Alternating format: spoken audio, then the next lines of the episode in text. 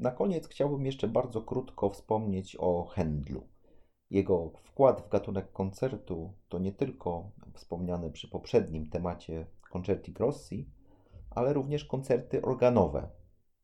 Ciekawostką w tych koncertach jest fakt, że bardzo często fragmenty lub nawet całe części tych koncertów oznaczone są w partii solowej ad libitum. Znaczy to tyle, że solista miał improwizować swoją własną partię. Być może nie dziwiłoby to nas tak bardzo, gdyby to oznaczenie znajdowało się tylko w manuskrypcie, ale Händel w ten sposób właśnie wydał te koncerty.